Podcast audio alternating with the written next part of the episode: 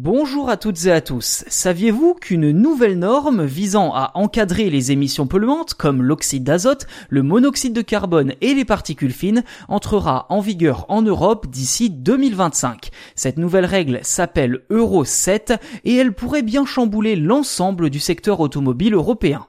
Pour que leurs nouveaux véhicules diesel et essence puissent être homologués, les constructeurs devront désormais respecter un cahier des charges très contraignant. Dans le détail, Euro 7 n'est rien d'autre qu'une évolution d'une ancienne norme apparue en 1992. Sauf qu'avec cet énième tour de vis, l'Europe compte bien réduire les polluants émis par les moteurs de voitures de 60 à 90%.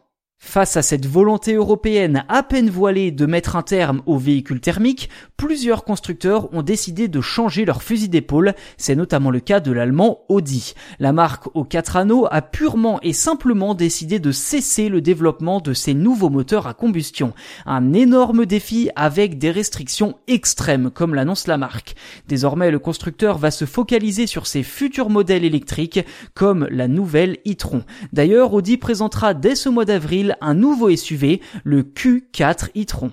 Et si Audi abandonne les moteurs à combustion, d'autres constructeurs ont déjà commencé à mettre au point des moteurs thermiques qui respectent les limitations Euro 7. C'est notamment le cas de Renault en France. Mais pour en revenir à Audi, cela fait déjà plusieurs années que les dirigeants ont amorcé le virage de l'électrique. Ainsi, plusieurs modèles sont déjà disponibles et d'ici 2025, la gamme électrique de la marque allemande devrait compter plus d'une vingtaine de véhicules différents.